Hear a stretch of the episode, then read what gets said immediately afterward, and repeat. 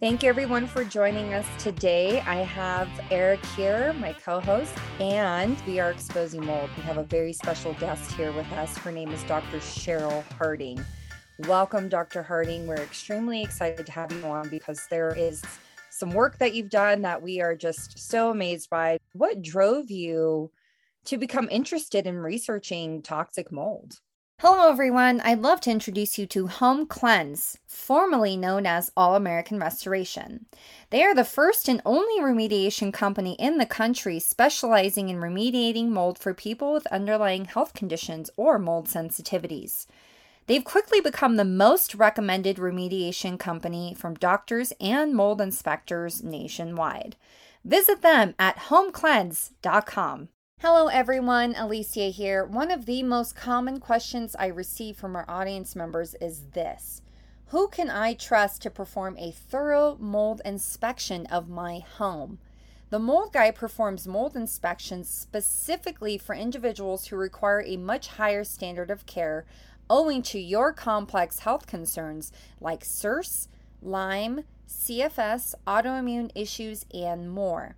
Their testing and inspection process supersedes all current industry standards on purpose, making them thought leaders and disruptors in an industry unwilling to change old and outdated paradigms.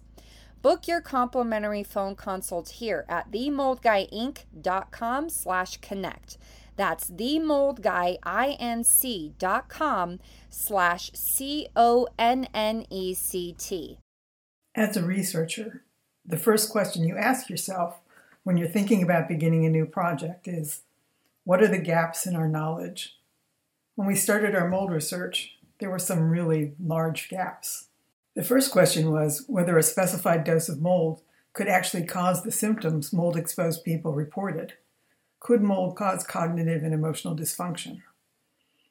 All the research on mold patients was correlational. There were no experiments and there was very little knowledge of the actual dose of mold to which they'd been exposed, or even the identity of all the molds and bacteria involved. Water damaged buildings are typically not contaminated by just one species of mold, but by a complex stew, multiple molds, bacteria, and then the breakdown products from the damaged building materials.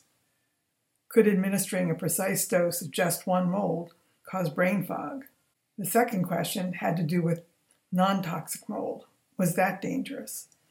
People who believed mold caused serious health problems generally attributed the adverse effects to toxic molds. So the question was could exposure to non toxic mold also have adverse consequences for the brain and behavior? Animal studies had found that non toxic mold, or even just one single component of the mold cell wall, cause strong innate immune activation and inflammation in the lungs. Since immune activation anywhere in the body typically causes immune activation in the brain, these data suggested that non toxic mold should also affect the brain, causing lesser but still significant cognitive and emotional problems. The third question was the issue of how mold could cause all of the symptoms people reported. There are three generally accepted mechanisms through which mold exposure affects the human health allergy, infection, and toxicity. People who denied the ability of mold to cause all the physical and behavioral problems mold exposed people reported said that these three mechanisms could not cause the plethora of symptoms reported. I proposed an alternate mechanism. This was based on research on how bacterial exposure is able to cause very similar cognitive and emotional problems. I suggested that mold inhalation activates an innate immune response in the lungs that is quickly communicated to the brain, activating brain immune cells. This causes brain inflammation, causing mold induced dysfunction. So the question was Does mold exposure cause innate immune activation in the brain? And could the resultant inflammation be a causal mechanism? Explaining how mold causes these symptoms. The innate immune system has receptors for components of the mold cell wall, and also receptors for fungal RNA or DNA, just like it has these similar receptors for these components of bacteria and viruses. It seemed likely to me that innate immune activation could be responsible for symptoms of mold exposed individuals. So I designed a series of experiments that could provide answers to these basic questions and begin to fill in the rather large gaps in our knowledge. Since patient symptoms following mold exposure are indistinguishable from those caused by innate immune activation following bacterial exposure, I based much of my research design on the foundational research on innate immune activation caused by bacterial challenge. What did we find? Our research conclusively demonstrated, for the first time, that specified doses of mold actually caused symptoms that mold exposed people reported. Mold exposed mice showed striking changes in behavior, higher levels of anxiety, deficits in both short and long term memory, and increased sensitivity to pain. As we expected, non toxic as well as toxic Stachybotrys spores cause behavioral dysfunction. Toxic molds provide a wide variety of stimuli in addition to the spore skeleton, including toxins, bioactive chemicals, and volatile organic components. I had therefore hypothesized that toxic spores would cause more profound behavioral disruption. However, this was not always the case.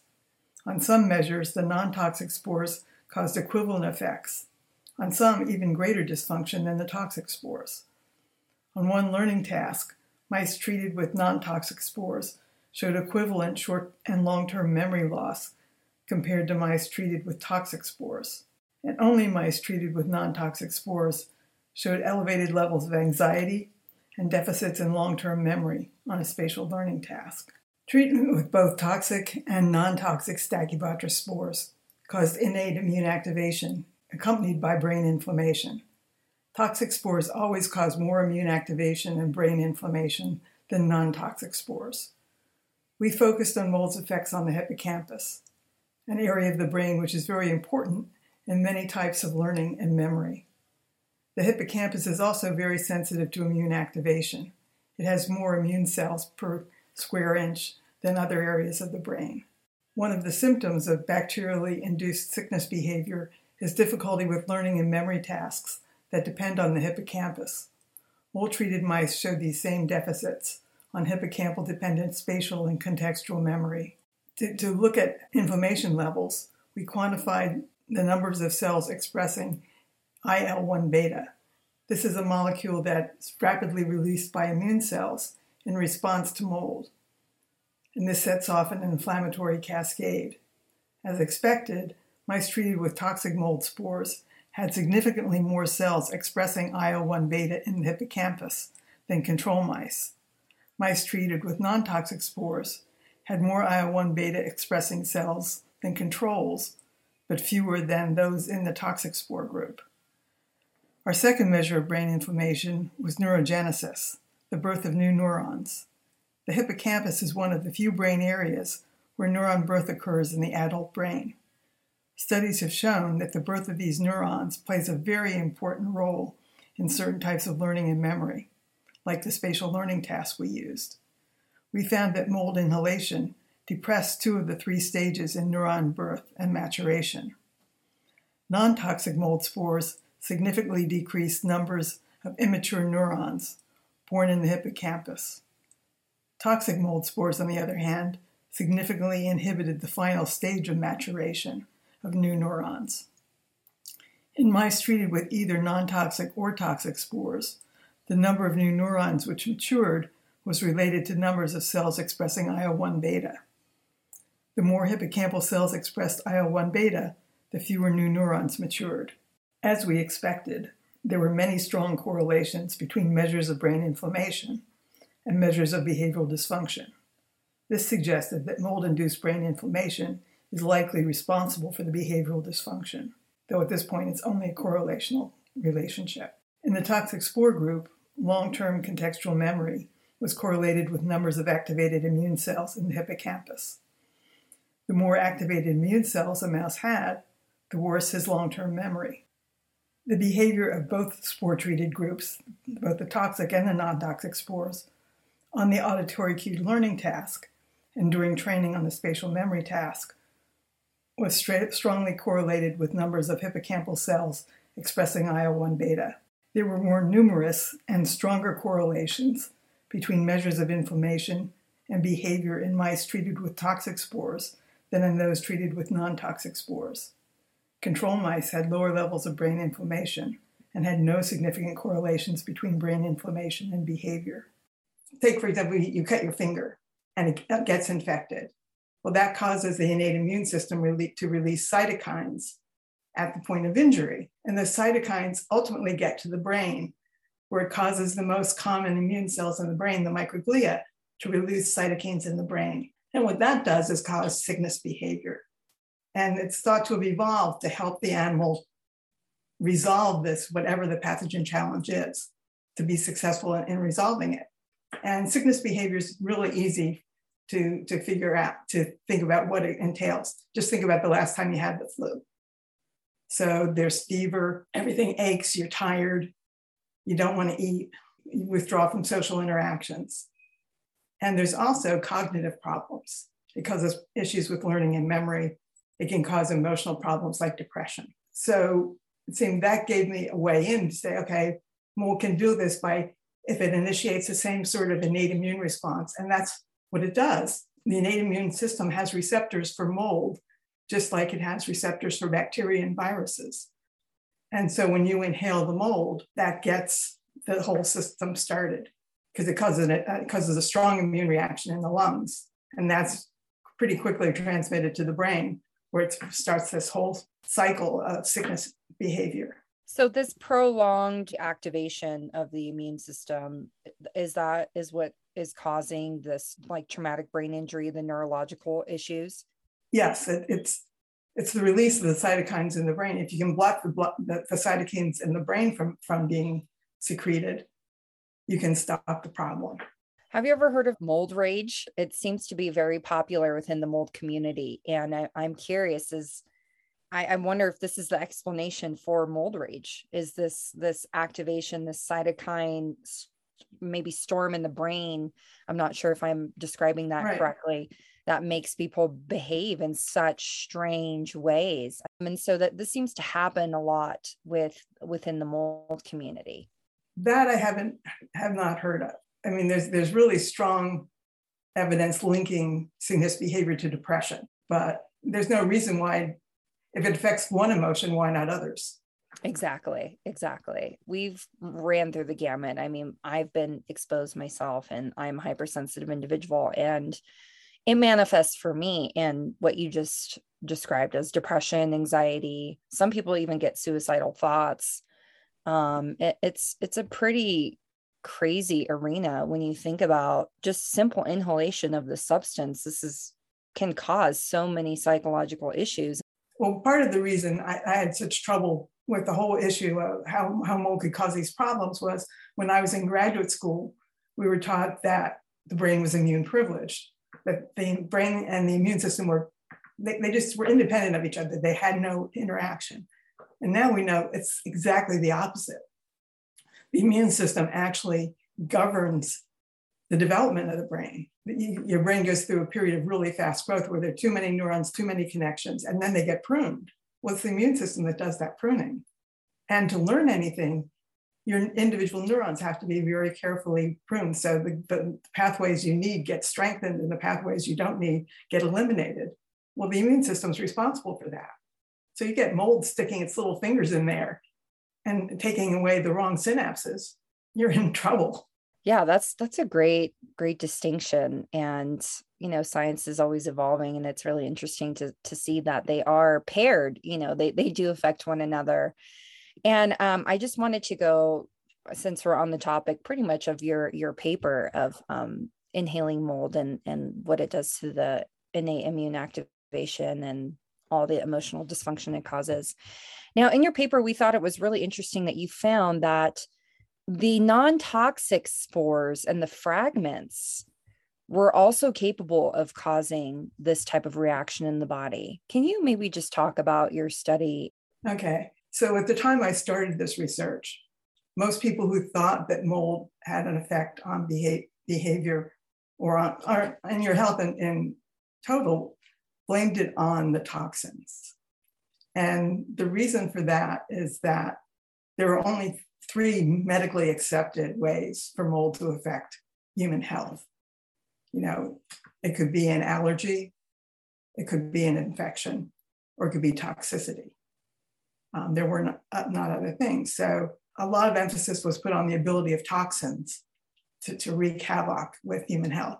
And that's true because the toxins really interfere with cell function. And, and Stachybotrys toxins have been shown to ki- kill human cells. But on the other hand, people who looked at the effects of fungus and mold on lung function found that the non toxic, just the skeleton of the mold, could have effects. And the reason for this is that the innate immune system has receptors that recognize different components that make up the fungal skeleton. It also has these sorts of receptors for uh, bacterial cell walls. The general idea is that over time we evolved receptors to very common threats in the environment. And so while we might not have a receptor for Stachybotrys, we have a receptor for components of the skeletal wall that, that are common to a whole variety of fungi. It's not like the adaptive immune system where you develop an antibody to a specific target. This is a, it's a specific target, but it's a target that's shared with a lot of challenges. So we were interested because they'd shown that these non toxic spores caused inflammation in lung tissue. So we were interested in finding out whether they could also cause changes in brain function and behavior. So our basic setup was to have three experimental groups. We had a group that got toxic Stachybotrys spores, the whole thing. It's viable. It can infect. It's got toxins. Then we had a second group that got non-toxic spore skeletons. We just took the toxic spores, extracted them twice with alcohol, and that removes the toxins. And it also denatures proteins. It means that the enzymes and other compounds that are inside the spore can't have an effect anymore. It terminates their biological activity. And then the third group just got the carrier vehicle that we put the spores in to administer them to the mice. So the mice came in to the laboratory. They were there for a couple weeks to get used to the lab setup, to use, be used to being handled because of all the behavioral tests and uh, treatments, um, just to get everything on a, so they're, they're comfortable with the situation. And then they had three weeks of spore treatment where they, three times a week, the one group got um, the toxic spores, one group got the non-toxic spores, and one group just got the control treatment. Um, and these group were, the mice were assigned to the groups totally at random. And the whole way we ran the experiment, none of the people who were running the, the mice knew which groups they were in. So it was all run blind. So our expectations could not shape the outcome. Um, so after three weeks of just being treated and sitting in their home cages, they started on behavioral tests. Um, and they went through a whole battery of tests. And we ran this in small groups of mice because we wanted to be able to control, there's a lot of circadian rhythmicity um, to the way the brain and behavior function. So we wanted to make sure that all the mice could be um, have their behavioral tests in a small window of time in the morning. So that was always comparable. And all the treatments were in a small window of time in the afternoon after testing. Um, so that was always comparable. And then we uh, put the data from three groups together to, to do the analysis. Um, so one of the first things we thought was that um, these microglia, these immune cells in the brain, we might be able to detect differences in um, their function by the shape of the cells, because usually microglia have very small cell bodies and long extensions that they use to, to check around them to see if there are any danger signals coming, anything the immune system should pay attention to.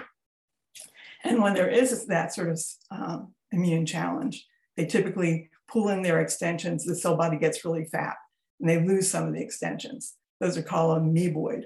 Um, the, the, first, the help, the ones in the healthy brain are called ramified, and the ones that are meeting some sort of challenge are called amoeboid. And we thought we'd have more amoeboid um, microglia in the um, spore treated animals, but we didn't.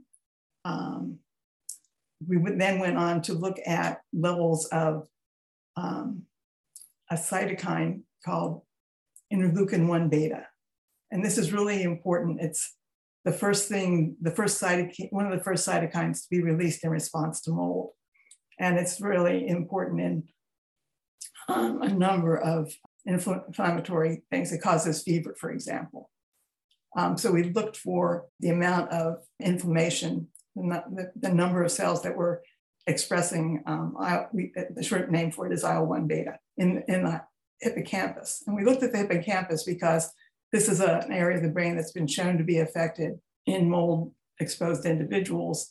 And it's also an, an area that's in, affected in animals showing sickness behavior. And it's important for learning and memory. So it's been shown that when the hippocampus is affected by sickness behavior, the animals cannot learn tasks or they don't remember the tasks that they learned. And we found that in fact, animals treated with toxic spores had significantly higher levels of IL-1 beta cells in their hippocampus than the control animals. The animals with the non-toxic spores were some, somewhere in between. They were higher than vehicle, but it wasn't a significant difference. So when we started looking at the behavior, the first test we looked at was contextual memory. It's called the conditioned fear task. And what happens in the conditioned fear task is that animals put in an apparatus which has a specific wallpaper on, it's a pattern on the walls that the mouse that stands out, and it's got a grid floor. Um, the mouse is allowed to explore the area for two minutes, and then a little, an auditory tone comes on for 30 seconds. During the last 15 seconds, the animal gets one brief, mild foot shock. And then you record its activity for the next minute. And then it's put back in its home cage. 30 minutes and 24 hours later, it's put back in the apparatus, but it ha- isn't shocked. But if it remembers that it was shocked the first time, it won't move as much because mice, when they're fearful, tend to freeze. And then at 25 hours, it's put back in the apparatus, but now the apparatus has been changed. You changed the wallpaper, so it's a distinctively different pattern from the initial one.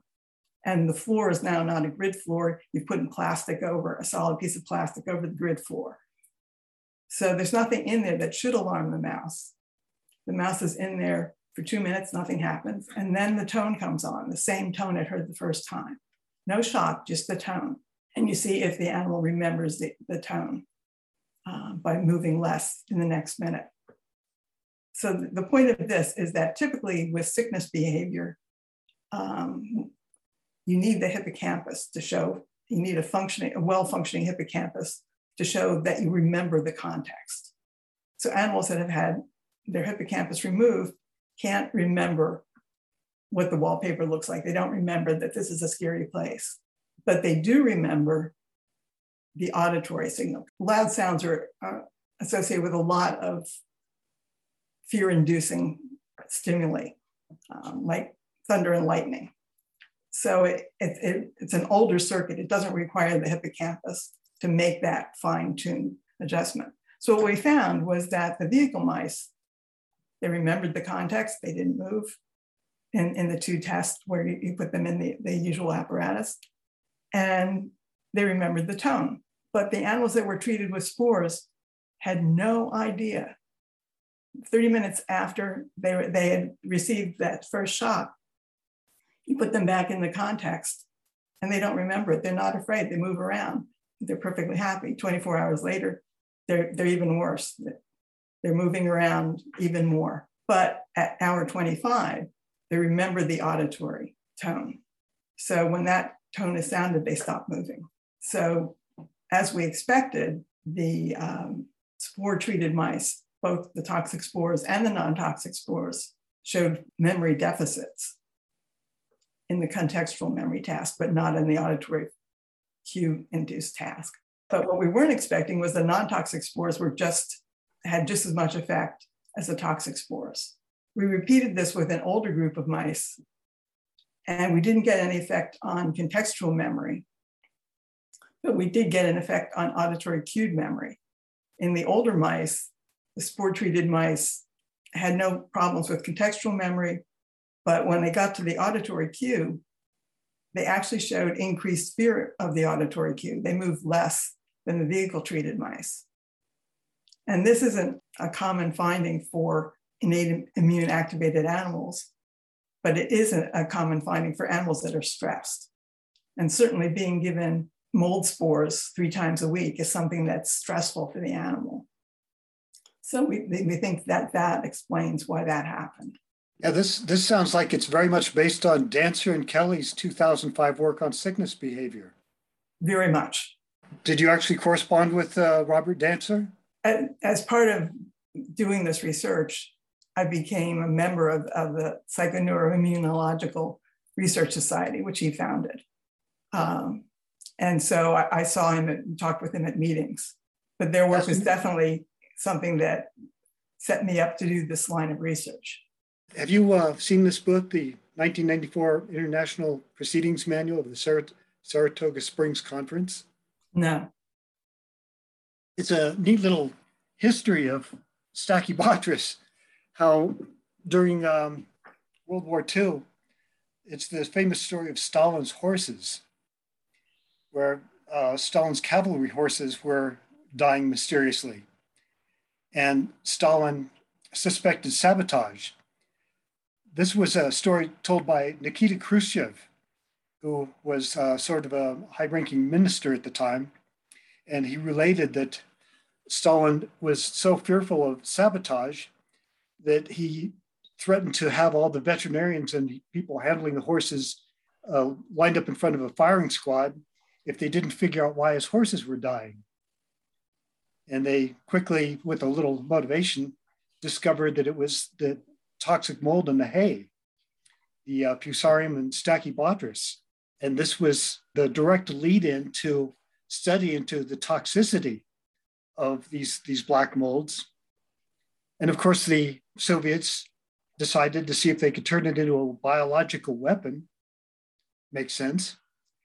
And they found that when they purified the, the toxins, the satrotoxin, it didn't have the desired uh, effect.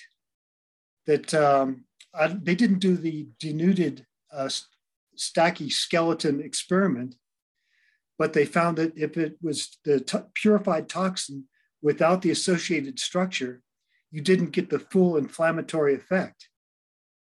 So one could uh, infer just by the, the lack of effect by the mycotoxin alone that there was some sort of effect associated with the structure itself.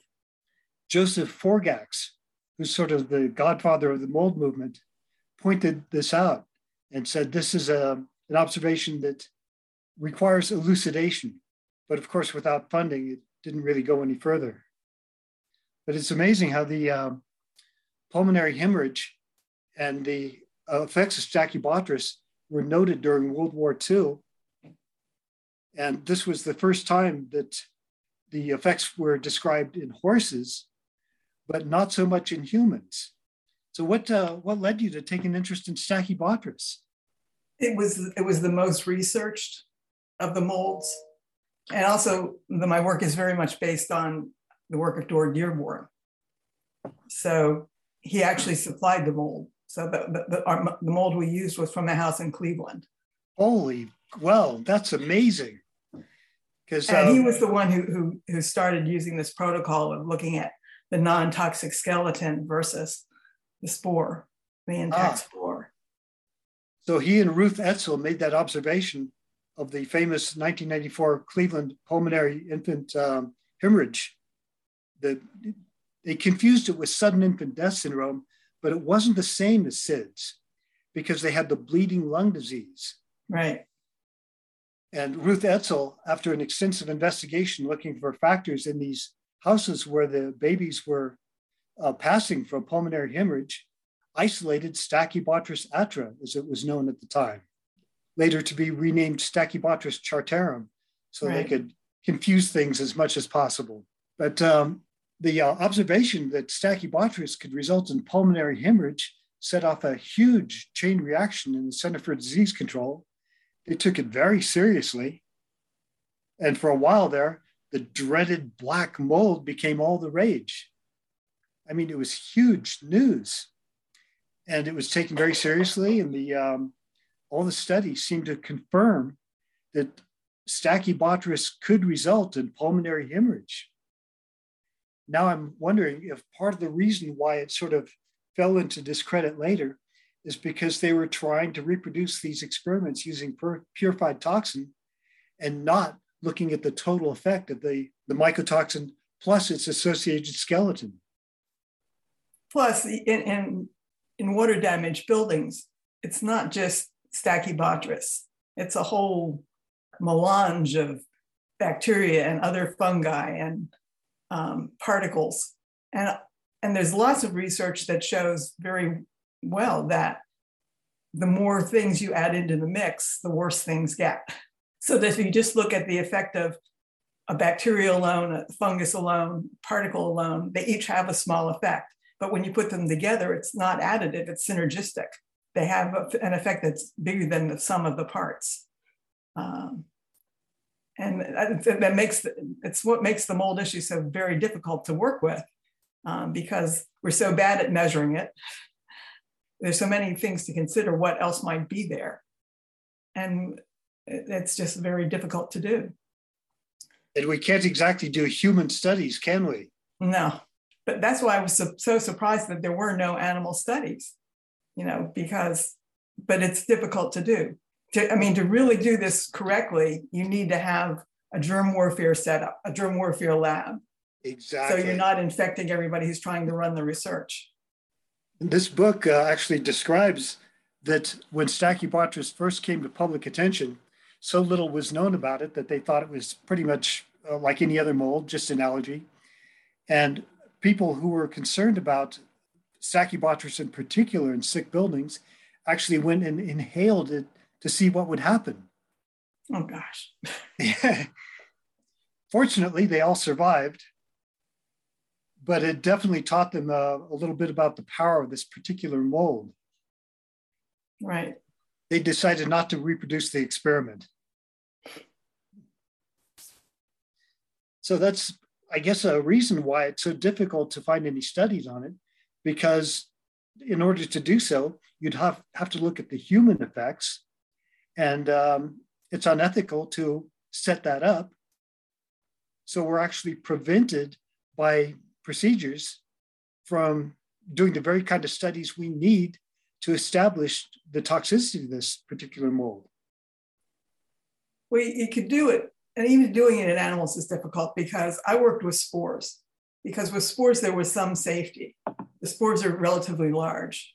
So, and they're relatively heavy, so they tend to fall down. So if you have animals in ventilated caging, you, you have the spores under control.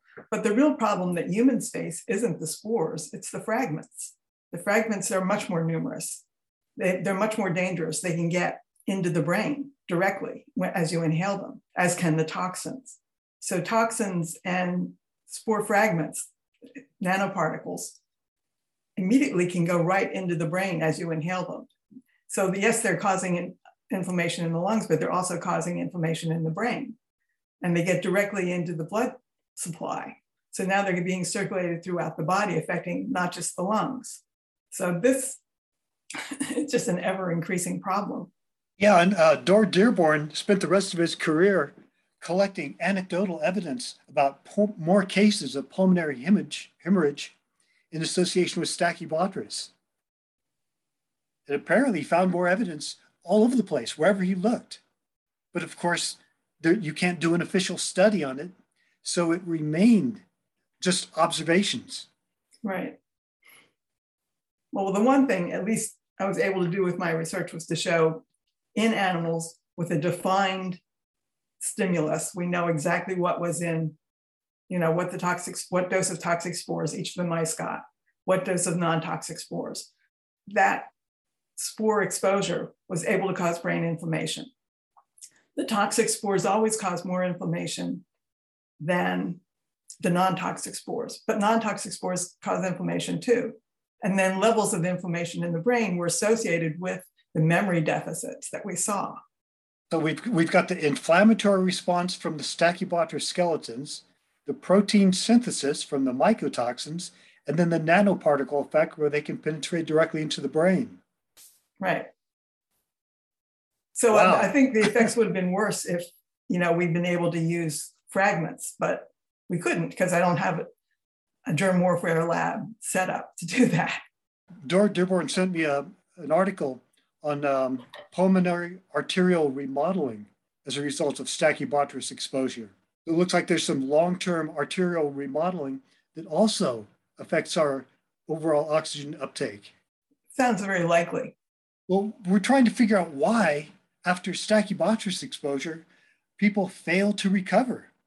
Well, part of it is immune priming. It, once you've been exposed to mold, once, once you've been exposed to any pathogen, it tends to prime the immune system so that animals that are exposed to bacterial infection early in life react more strongly to the same stimulus as adults than animals that weren't exposed as, as while they were developing. And th- this has been shown for people that people who've been exposed to mold once have different have stronger different responses from people who've never been exposed. The entire industry of mold treatment right now is based on binders and removal of mold toxins with the expectation that if you can get your toxin load down, that's it. You're guaranteed to recover from that exposure. But what you're telling me here is that a lot of it might be immune programming, so that even theoretically, if all toxins were removed, the programming would still remain. Well, that's that's the problem with epigenetics. you you come in with one program and then the program changes. We don't know enough at this point about how to get back to a healthy. Pro- it's part of the problem with getting older is your immune system gets primed by challenges you faced in your life and these set you up for the degenerative diseases of aging and you have to figure out how to get by how to re- try to reverse that so that's what we desperately need to find out is can we have an expectation of recovery by removal of mold toxins or do we have to study how much of it is the lingering immune programming right and that's the issue because the, the, the immune system is so important in modulating brain function. So if it's made changes to your brain program, you know, are you going to be able to change it back? This um, poster behind me is a bit of a compilation of the early history of mold effects on humans. With the first time the uh, trichothecene black mold effect was reported in the human health literature by Dr. William Croft in 1986. This was essentially the first time that MDs had an opportunity to see something in their literature, not, not in the veterinary literature. as Ruth Etzel. You know, that's where she had to get her information from was uh, there was nothing in the human literature, only the veterinary literature. So from 1986, for the first time, uh, there was a report on a family in Chicago that was exposed to Stachybotrys and the types of health effects and immune dysfunction that was that they had measured.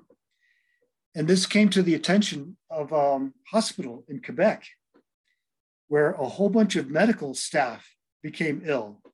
In Epstein-Barr virus reactivation, strange fungal infections, bacterial problems that did not resolve, and the only thing they could find, similar to what Ruth Etzel observed, was the presence of Stachybotrys.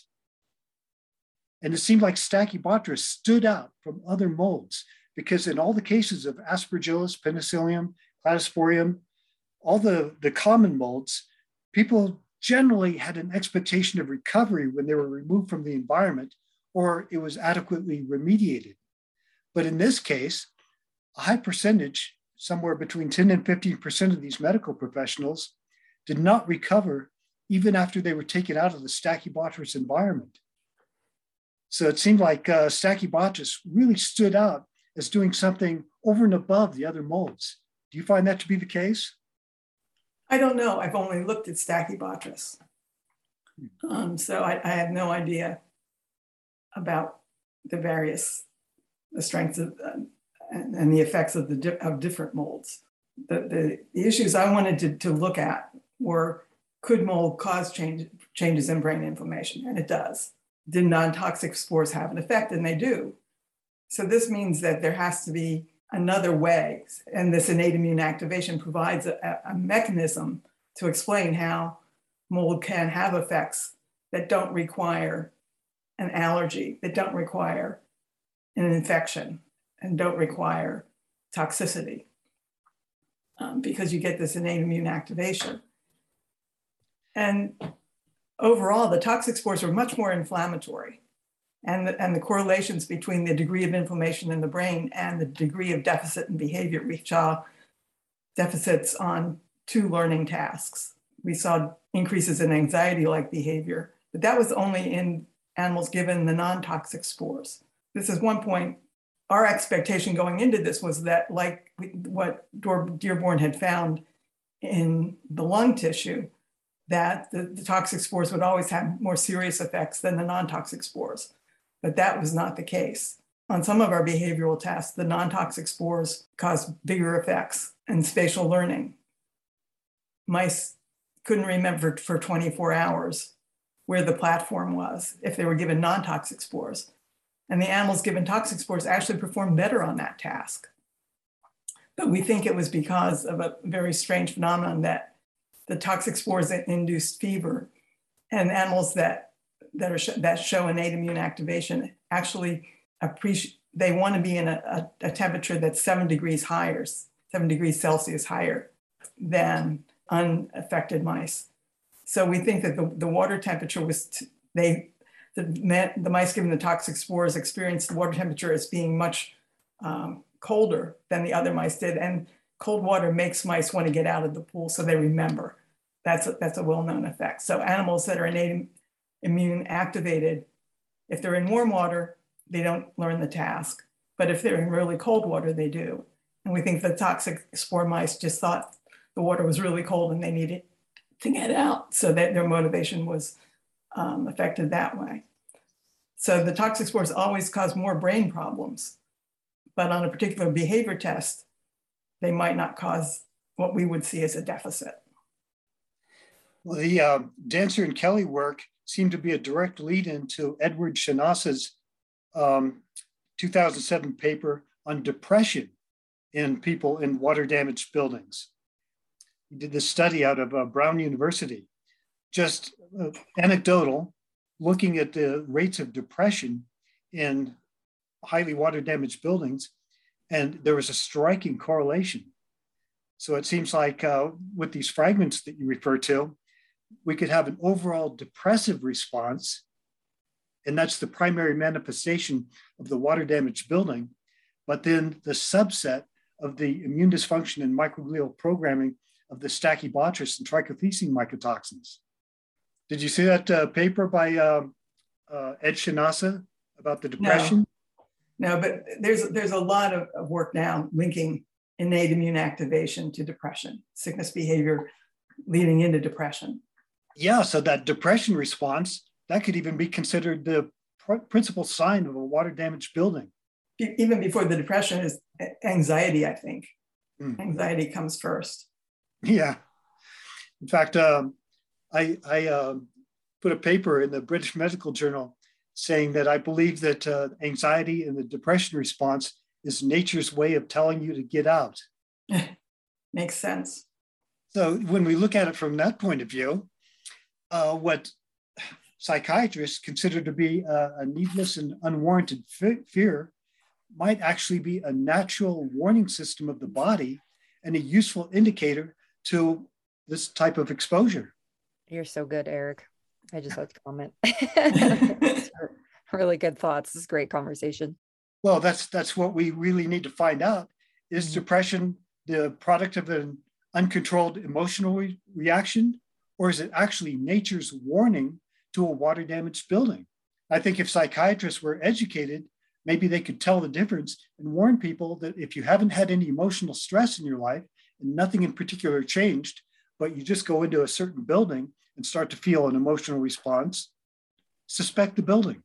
And it's not just buildings. It's um, I worked in New York for New York City for a long time, and you go into some of the subway stations, and they oh, are wow. filled with mold. Oh that, yeah. They, they've gotten um, around that a little bit because you used to be able to see it. You look up at the ceiling and you see the black spots. Sure. Now they're painting the ceilings black. Oh, so, brilliant. Brilliant.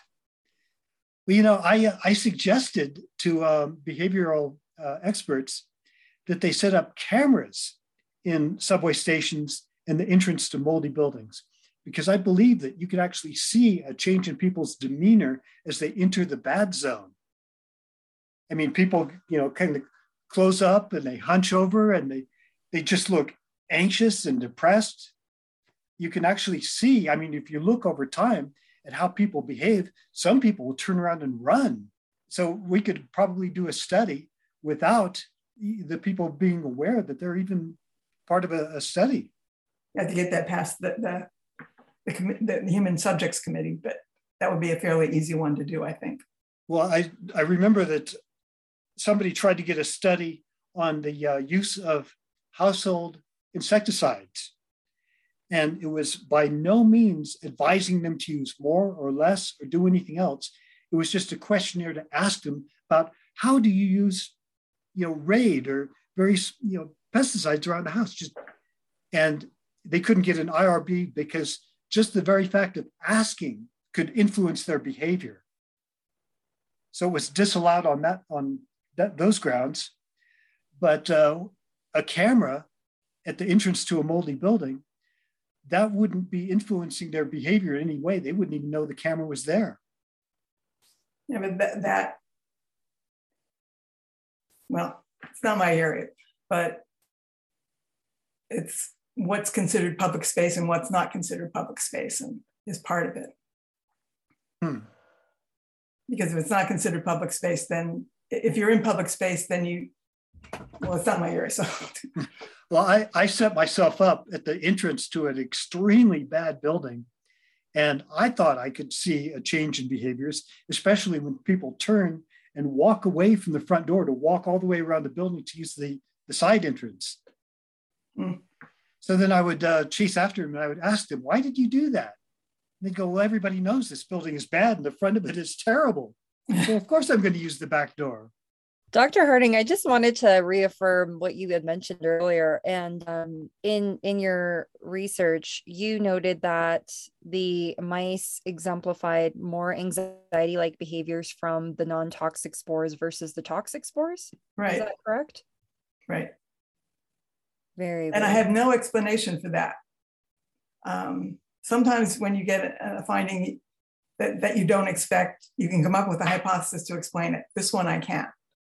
I, I believe Bill Sorenson uh, speculated in the 1994 manual that it was the beta glucans, that uh, the portions of the wall are the sugars are ex- especially inflammatory. Perhaps this was a commonality of many different fungal species, that it was the, the actual fragments that was setting up, setting the stage for the inflammation, which would be associated with the uh, emotional responses, but also helps defeat the lungs' defenses so that some of these toxins can get through. Just, just anecdotally, and of course, I have no proof for this, it's just a, a theory that the inflammatory response from these fragments causes a, a greater need for oxygen. So you actually let down your guard. The lungs have to compensate a little bit. So they try to uh, allow more oxygen to get through. And in so doing, allow other organic volatile compounds to get into the blood as well, which of course would cause people to blame the associated formaldehyde or whatever volatile thing is in their environment rather than the fragments which set the stage for this whole thing. I mean, we've been able to show that um, mold does, in fact, cause brain inflammation. We've been able to show that mold does, in fact, cause behavioral changes, problems with learning and memory, problems with anxiety. Um, we've been able to show that the brain inflammation is related there, there are correlations between the degree of brain inflammation and the degree of the behavioral problems the animals have. Dr. Harding, can I ask a question about the brain inflammation? Sure. Is it considered to be like a swelling or a fluid or do is there any information on on the substance that causes the inflammation? So it's the cytokines that cause the inflammation.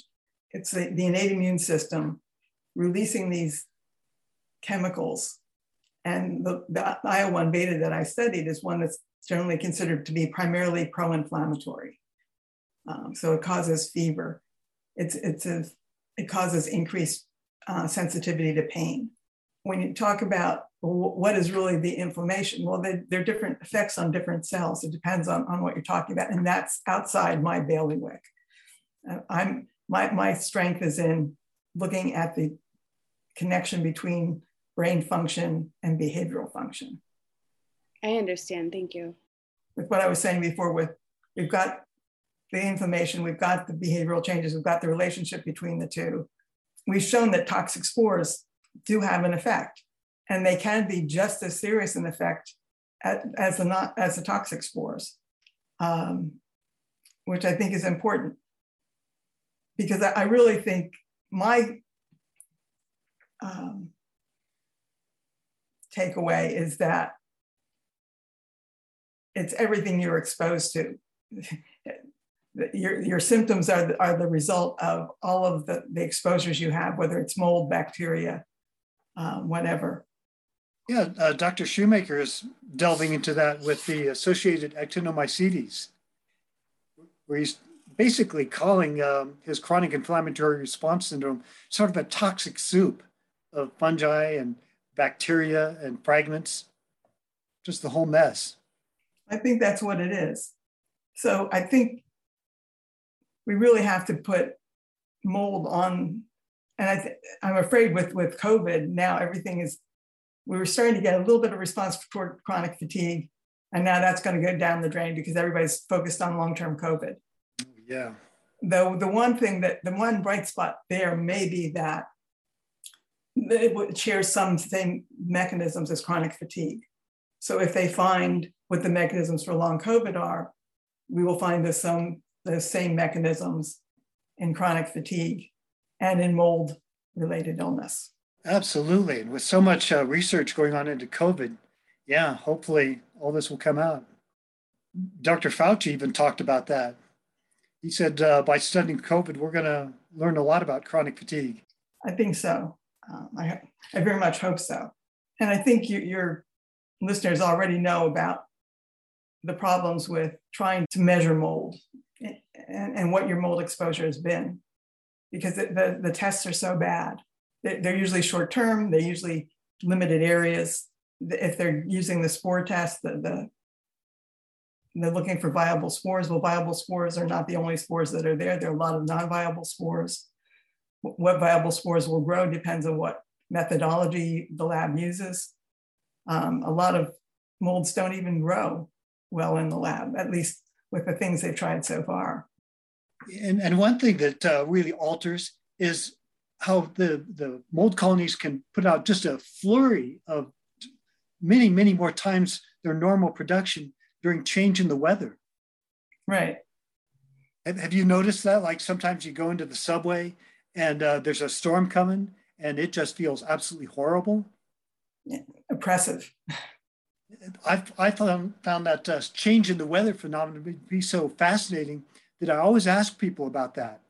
What I think is really interesting about your research too is that just by studying Stachybotrys, the toxicity portion of it and the non non-toxic portion of it, it's just so interesting that um, the the findings that you've found the innate immune activation the neurological issues the cognitive the emotional issues this is what we see in our patient population every single day. And it's so interesting that it's just by singling out stachybotrys and doing research and showing this it's like wow i mean the power of one mold can produce so much and so many effects in people right well, the the issue with the toxic mold is there's just so much there. I mean, because one mold can produce like 90 different chemicals. and and you've got the VOCs, you've got the toxins, you've got everything. And, and the enzymes, like the one that causes the hemorrhaging. For the immune system to have evolved to just focus in on the fungal DNA, the fungal carbohydrates that are in the skeleton and to make a receptor just for that. but there are at least 19 receptors that recognize fungal, any type of fungal tissue, the fungal skeleton. So it's they're recognizing either the, the carbohydrates that make up the skeleton or the RNA or the DNA. And how you respond depends on, or how the immune system responds depends on how many of the receptors are activated and how they interact with one another. That's why we, we always expected that the toxic spores would cause much greater effects than the non-toxic spores, because with the non-toxic spores, you just have the cell wall and that's it. Whereas with the toxic spores, you have this whole plethora of chemicals, most of which have adverse effects on normal cell function um, when people are exposed to them. So it's it's not easy to explain yeah. why sometimes the non-toxic spores seem to be doing more than than the, the toxic spores. But the point is, it's just one behavioral test. So you look at the animal. So on that test, it's doing okay, but on the other test, it's not doing well at all. Yeah, just just the fact that you made that observation that it's the non-toxic spores that stand out. I mean, that flies in the face of what everybody thinks about toxic mold. So obviously, we have to focus in on that, find out why this is happening. Yeah, I think that overall, the, the toxic mold has a much worse effect on on the on a person or an animal. But what would be interesting would be to see you know, in a normal situation when when the, if the mice are are living by themselves in a colony and you've got infected ones, you've got ones that are exposed to non-toxic spores versus a colony that's exposed to toxic spores. See how, what would happen to the colony as a whole um, when they're not being spoon-fed their diet and everything else, and they have to compete for food. You know, one portion that I um, that I was really interested in. And I, I don't know if this is something that you looked into when you completed your study, but there's this um, notion that is going around within the, the mold injured community that people are getting sick because they have a genetic susceptibility, right? Um, HLA-DR uh, gene. Um, do you find validity in this? I mean, you did mention something in regards to epigenetics earlier. So I'm assuming these substances actually have the ability to to turn on or off genes within our body. It's not necessarily that we're predisposed. Right. I always believed Dr. Shoemaker was on that. And now I'm starting to wonder. It makes sense because when I talk to other scientists at um, meetings about this, they said, okay, that, those are the same immune system genes that make you susceptible to a whole bunch of auto inflammatory events. So if you have those, if you have long-term exposure, that's what seems to happen is you have auto inflammation. You've got the immune system attacking your own body.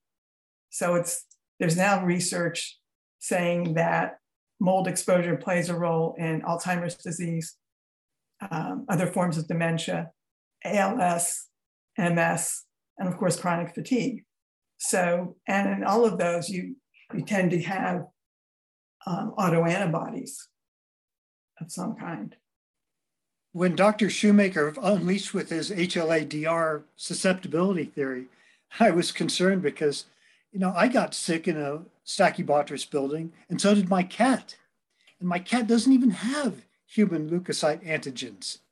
And I'm going, even if there is a genetic susceptibility inherent in the human population, if you focus on that, you kind of miss out on, well, this stuff is bad. It'll make anybody sick, anything sick. Right. Well, one of the things that I found in, in my research was that individual mice responded differently to the mold. I mean, one of the things we could always count on was the variability in the mold treated groups, the variability in behavior in the mold treated groups would be bigger than the variability in behavior in the control group.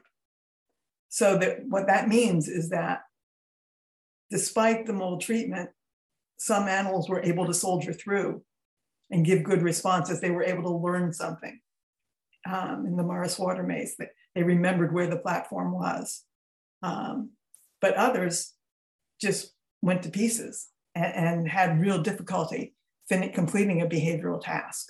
and this is in, you know, I was using strain of inbred mice. So these are supposed to be all genet- genetically identical. Yet they're showing individual differences. Well, why are they showing individual differences if they're genetically identical? Another thing we found that I haven't reported yet that I have to work on is every almost every behavioral measure we took was and the animal's response on that behavioral test was dependent on their body weight.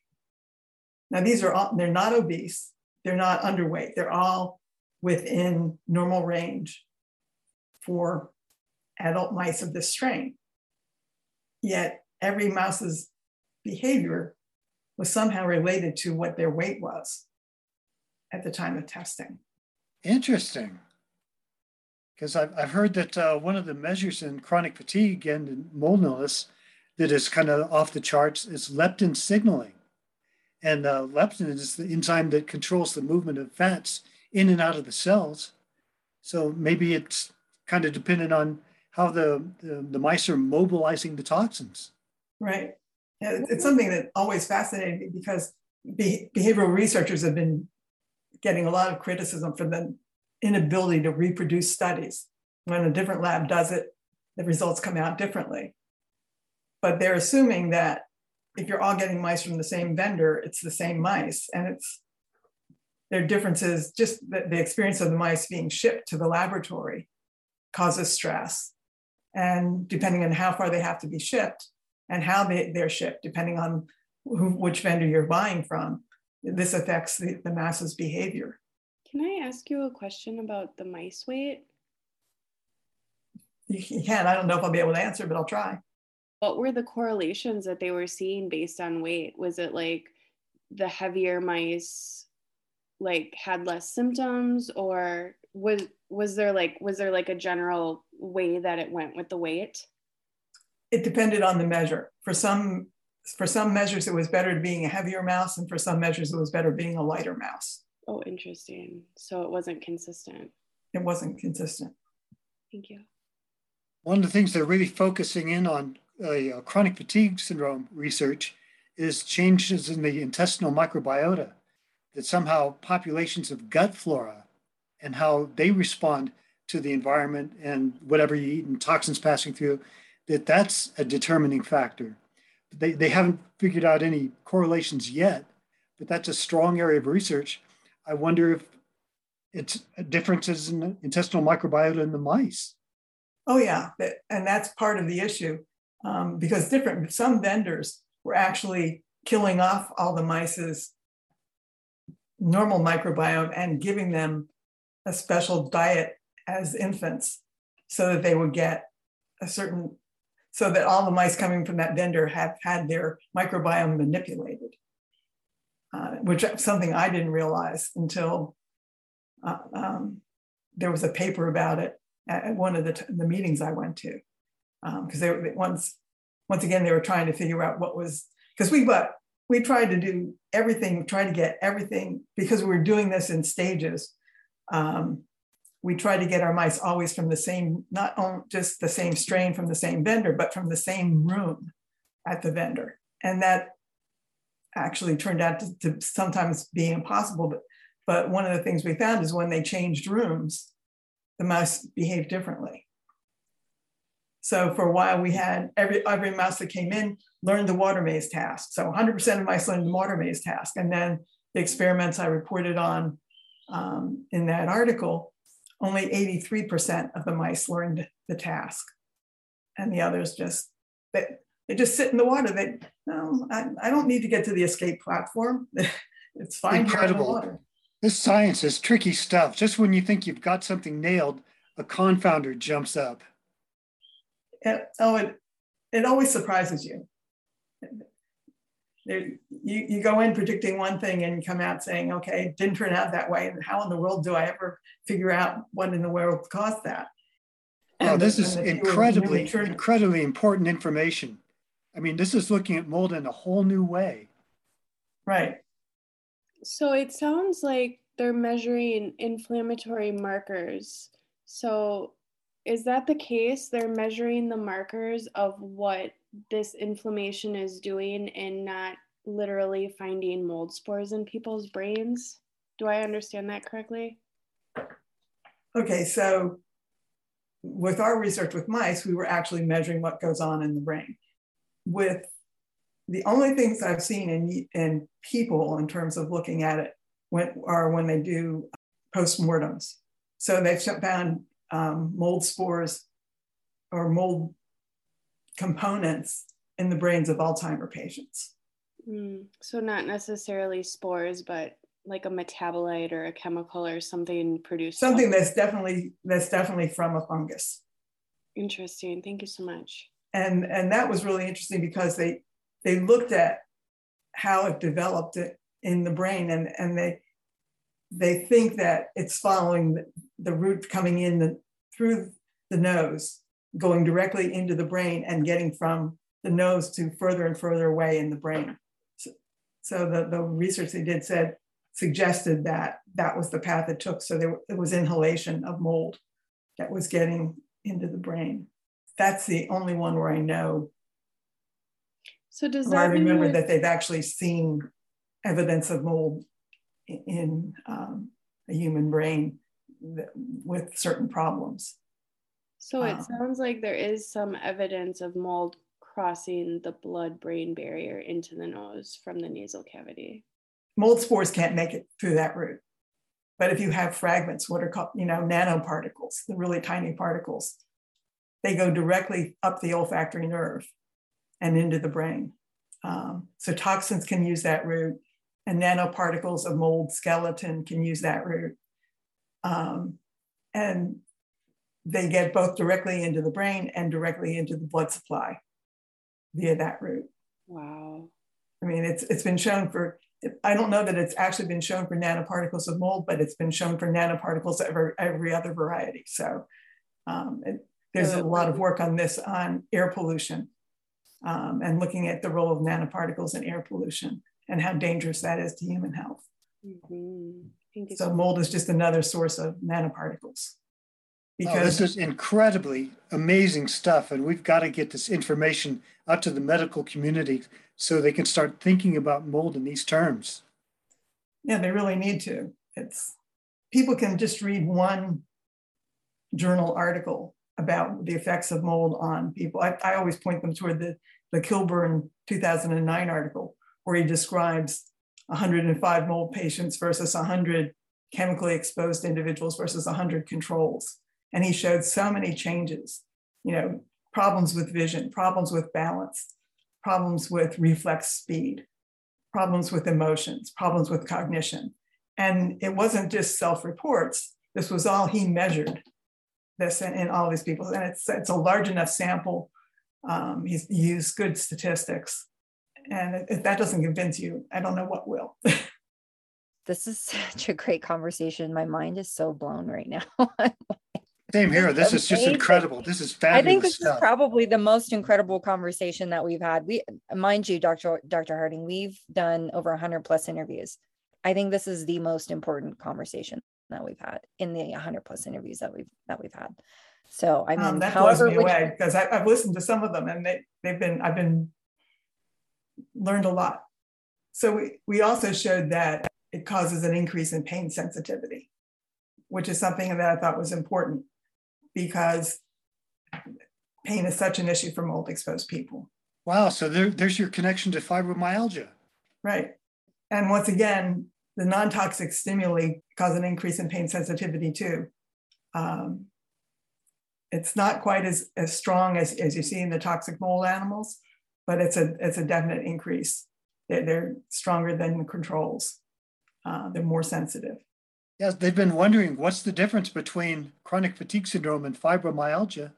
Perhaps it's just a, a different balance of mycotoxins versus prevalence of fragments, or pain sensitization for the fibromyalgia.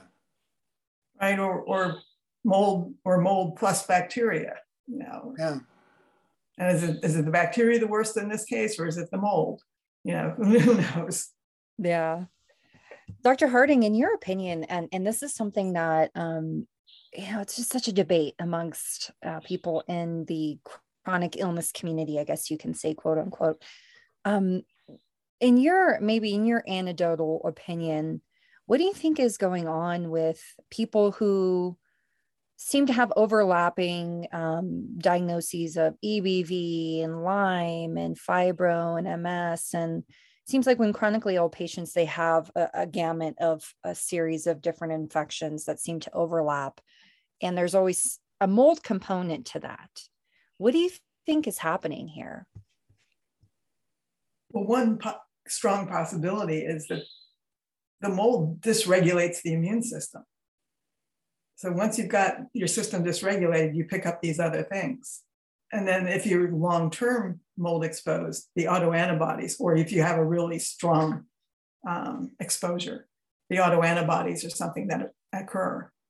They can go away, but if, you if you have appropriate treatment, but um, so, so what is what is the best treatment for these severe mold exposures? I have no idea. That's not my area. Um, I wish I knew from after my cat and I escaped, from that point on, if we ever got exposed to mold again, you know, she had that horrible cat. Mm-hmm. She would give that mournful wail, and she only did it when we when I felt mold slammed. So I know that she was just as sensitized as I was. Oh, and that's something else. Um, you know, Stachybotrys, when you when you inhale satrotoxin, it actually kills the olfactory sensory cells. That is so fascinating, Dr. Harding, because I've been wondering why there's some people who have long-term exposures and they walk into a musty building and they're and I'm and I'm like, "Do you smell this?" and they've said no. Right. Like this was an issue with my husband and I because we were exposed to toxic mold in our townhouse and we were really sick. And we had a lot of it fixed, but there was one room that we couldn't get fixed. We were renters at the time. And I was trying to bring my husband in there to show him how moldy and musty the smell was. And he was like, I just don't smell it. And it was a big source of contention. And I've always wondered, why can't you smell this? It's so strong. I bet you the exposure damaged his olfactory nerve. Probably. Wow. Because I've seen that happen. My husband can smell where I don't. It's amazing how if you put a bunch of mold sensitized people together and let them talk, all this just makes sense right. So you so would you characterize yourself as like a mold sensitive person? Like can you walk into a room and basically sense that there is contamination? No. My husband can. I can't. Oh wow. Your husband can. Wow. Yeah. very interesting. Yeah we've all all three of us have been made hypersensitive. So we're we're basically walking mold detectors. We can tell mm-hmm. you where there's a bad area or not. So it's not yeah. the best superpower to have, but I guess True. yeah, it's good to save us from uh, you know, I guess the the unwarranted health effects, which we all know what they are. Um, right. Through some of your I, well, I wish in some ways I wish I had that sense, not in all ways. yeah, but, but at least you have your husband, so you can say, right. "Hey, you know, here's my companion my early, my early warning system." yeah, again, like it's so interesting that you're studying Stachybotrys. Do you have any future plans for any future studies, or do you know? I'm retired now, so retired, yeah, yeah. Uh, so that's another thing. You know, you're always talking about academics and how they're not doing the right things. Part of it is education. You know, if it doesn't coincide with things you've been taught, which is I think what happens to doctors, they they put on such a narrow educational. Alicia got on a phone call and was harassing the EPA about their studies into mold. And uh, it turns out that they're starting to look into mold, but their primary target is Aspergillus versicolor. Yeah. Why Aspergillus? Well, you know, what's why they choose that one? Well, it, it's more commonly found in American homes than Stachy. Um, so that might be one thing. Hmm. So what I wanted to say is, so I was really lucky that when I got this into my head that I wanted to study this, I was able to get funded. Um, and, I, and I think in retrospect, it, it was just a small grant, but I think in retrospect, it was because it went in as part of an institutional grant from my college. So it was just one of the many experiments. It didn't go to the regular study section, it would have gone to. Um, because, and the reason I say that is because the people who evaluate your grant application and the people who actually fund you are different sets of people at, at NIH. So when I first got to talk to my grant accounts officer, um, the first thing she said to me practically was, You will not be renewed. This was before I'd uh, gotten into the research and I had any results. You will not be renewed um, because we're not interested in this, what you're doing. And they actually funded me between two institutes because I guess they couldn't get one the money from one of them. So they said, okay, you both pony up 50% and we'll and we'll fund you. Did you ever uh, correspond with Rick Kelley, Richard Kelley from Lawrence Livermore Laboratory? No. No, because he he told me that same story. Because if you look into this, forget your funding, you will not you will not be funded. Right. And then we we once we had results, we started talking to you know different grants officers at NIH, and they were not interested in the work we wanted to do. As your invitee on on the last podcast I listened to was saying, you know, when you go to get published, when you go for for a grant application, you put in you want to do one thing, and then the reviewers tell you, no, we want you to do, if you wanted to get funded, do something else. Um, and that's basically what they told me. If you want to get funded, we're, we're maybe interested in the effects on the brain, but we aren't interested in the effects, how that relates to the effects on behavior. And that's my interest. I, I want to know what, yeah. how the brain is affecting behavior and how behavior is affecting the brain. Well, I've, I've actually talked to CDC and NIH officials and they told me this is just too confusing. It's too big a can of worms, and you can't do human studies. So it's just so hard to measure and so hard to study. Right. Well, it looks like Dr. Harding's your team. You, I mean, you were able to do a, great study here, and I wish that you could have expanded upon it. And it just sucks that you're cut off uh, with funding to, to look more into it. But um, I'm curious if you have any connection to Dr. Jamie Lichten, Lichtenstein from Emory. No. Um, apparently, she is doing research into Stachybar- Stachybotrys chartarum, um, and she's really focused on the intersection of genetic and environmental determinants of the of immune responses when someone is exposed to this. I've been desperately trying to reach out to her to talk mm-hmm. with her. She actually was featured on a um, a news segment where there was a family, a lawyer, Christine Bear. She was made ill by toxic mold in her home, and Lichtenstein did kind of a little expert spiel. Um, but she has since gone into hiding. I, I reached out to her and she was she said yeah initially, and then I haven't heard from her ever since. So um, I feel like you guys are just you guys are so important in this role right now with stacking and looking into, you know, trichothecene producing molds and what they're doing because it's such an important aspect of what's happening to the population. I mean, Dr. Harding, you know, I'm sure you get probably messages from people all the time of like, how do I take care of this mold issue? Because it's just such an epidemic now right. in right. the US.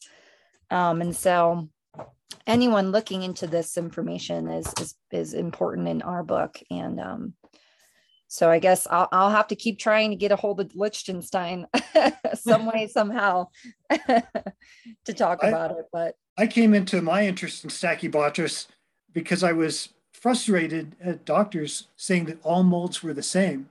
So I hired a prominent mold inspector to go with me to various colonies while I would stir them up and deliberately inhale them. This is before I knew how bad mold was. And he's going, oh, I wouldn't mess with that. That's penicillium. And I go, nah, nah, no problem. And I'd stir up some more. No, that looks like aspergillus. I so I, we went around all these different colonies, and finally we found one on sheetrock. And boy, one exposure to that, and it put me on the floor. And I'm going, that's it, that's it, that's the one. What is it? And it was Stachybotrys. So I'm going, well, that one, that stands out. I mean, that one really kicks my butt. Yeah, it's it's nasty. hey, mold doctors and experts, I'm speaking to you. Do you have patients that no matter how hard you try, you just can't help them in the way that they need? Are you treating mold but seeing people stay sick or get worse?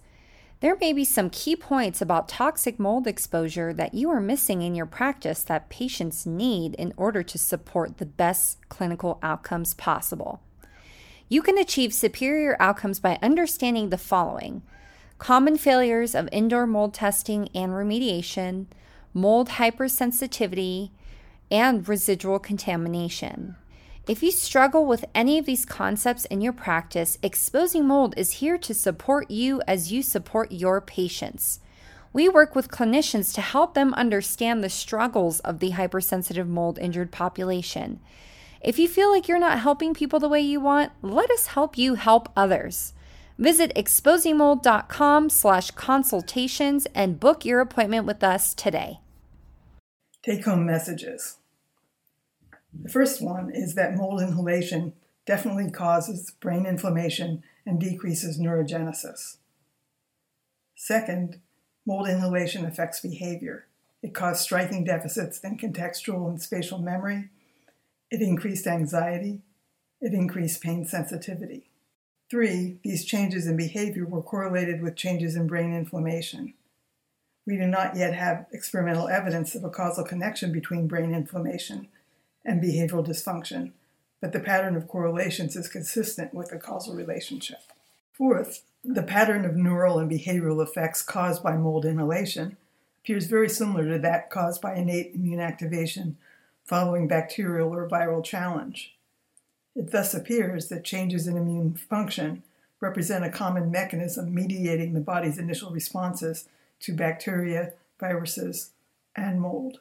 Fifth, Non toxic mold stimuli clearly cause brain inflammation, emotional and cognitive dysfunction. There are at least 19 innate immune receptors known to recognize either components of the fungal cell wall and or fungal DNA or RNA. Just the presence of mold, like that of bacteria or viruses, can trigger these innate immune receptors. Active infection is not necessary, toxins are not necessary. Six, toxic spores clearly pose more of a danger. In addition to the non toxic mold skeleton, they contain toxins, proteins, and volatile organic compounds that can interfere with the function of host cells. They are also capable of infection. Toxic spores do not always cause more behavioral abnormalities than non toxic spores. On the test that we administered, but toxic spores always cause more brain inflammation than the non toxic spores. The correlations between brain inflammation and behavior were also always stronger in the toxic spore group. Just as in people, we found that individual mice responded differently to mold exposure. Although we were working with a highly inbred strain, in which the mice are supposed to be almost genetically identical, some mice performed almost as well following mold treatment as they had before treatment, while the behavior of other mice was grossly impaired. Innate immune activation as a cause of mold illness explains the phenomenon of people getting sicker quicker with repeated mold exposure. Initial innate immune activation primes the immune system to act more quickly and more strongly with repeated exposure. The immune system often appears to have difficulty returning to baseline function following mold exposure. Since exposure to mold often persists for months or even years, it might be expected to cause prolonged innate immune activation of the type already demonstrated to be neurotoxic in a variety of diseases. But even if mold exposure is terminated in a timely fashion, the effects of brain immune activation often persist beyond resolution of the initial activation due to immune system priming. Prolonged brain inflammation has been implicated as a risk factor for neurodegeneration and cognitive decline. Mold exposure, both toxic and non toxic, must be considered a risk factor, like organ- organic chemical exposure or air pollution, that can increase an individual's inflammatory burden with possible serious consequences for health and behavior. I want to thank the Exposing Mold team for the opportunity to share our research with your audience you're providing really valuable resources to the ever growing community of people battling to overcome the effects of mold exposure. Well, all right. Dr. Harding, thank you so much for joining us today. It, you are just so awesome and you're and you're so down to earth and your research is very pivotal and very important and we appreciate you. So thank you so much for joining us. Well, I appreciate you guys. It's really important what you're doing, providing this forum for people thanks we're we're we're trying you know we're not always the most liked or the most favorable uh, amongst people in the industry but um We don't I wonder care. why. That's a good thing. This is a good thing. You know, wanna you've heard our content. but you know, we we are we want to stick with the truth and we want to stick with science and and practicing science the way it should be. Um, and continuing helping people in the best way possible. And that is providing them important information like yours.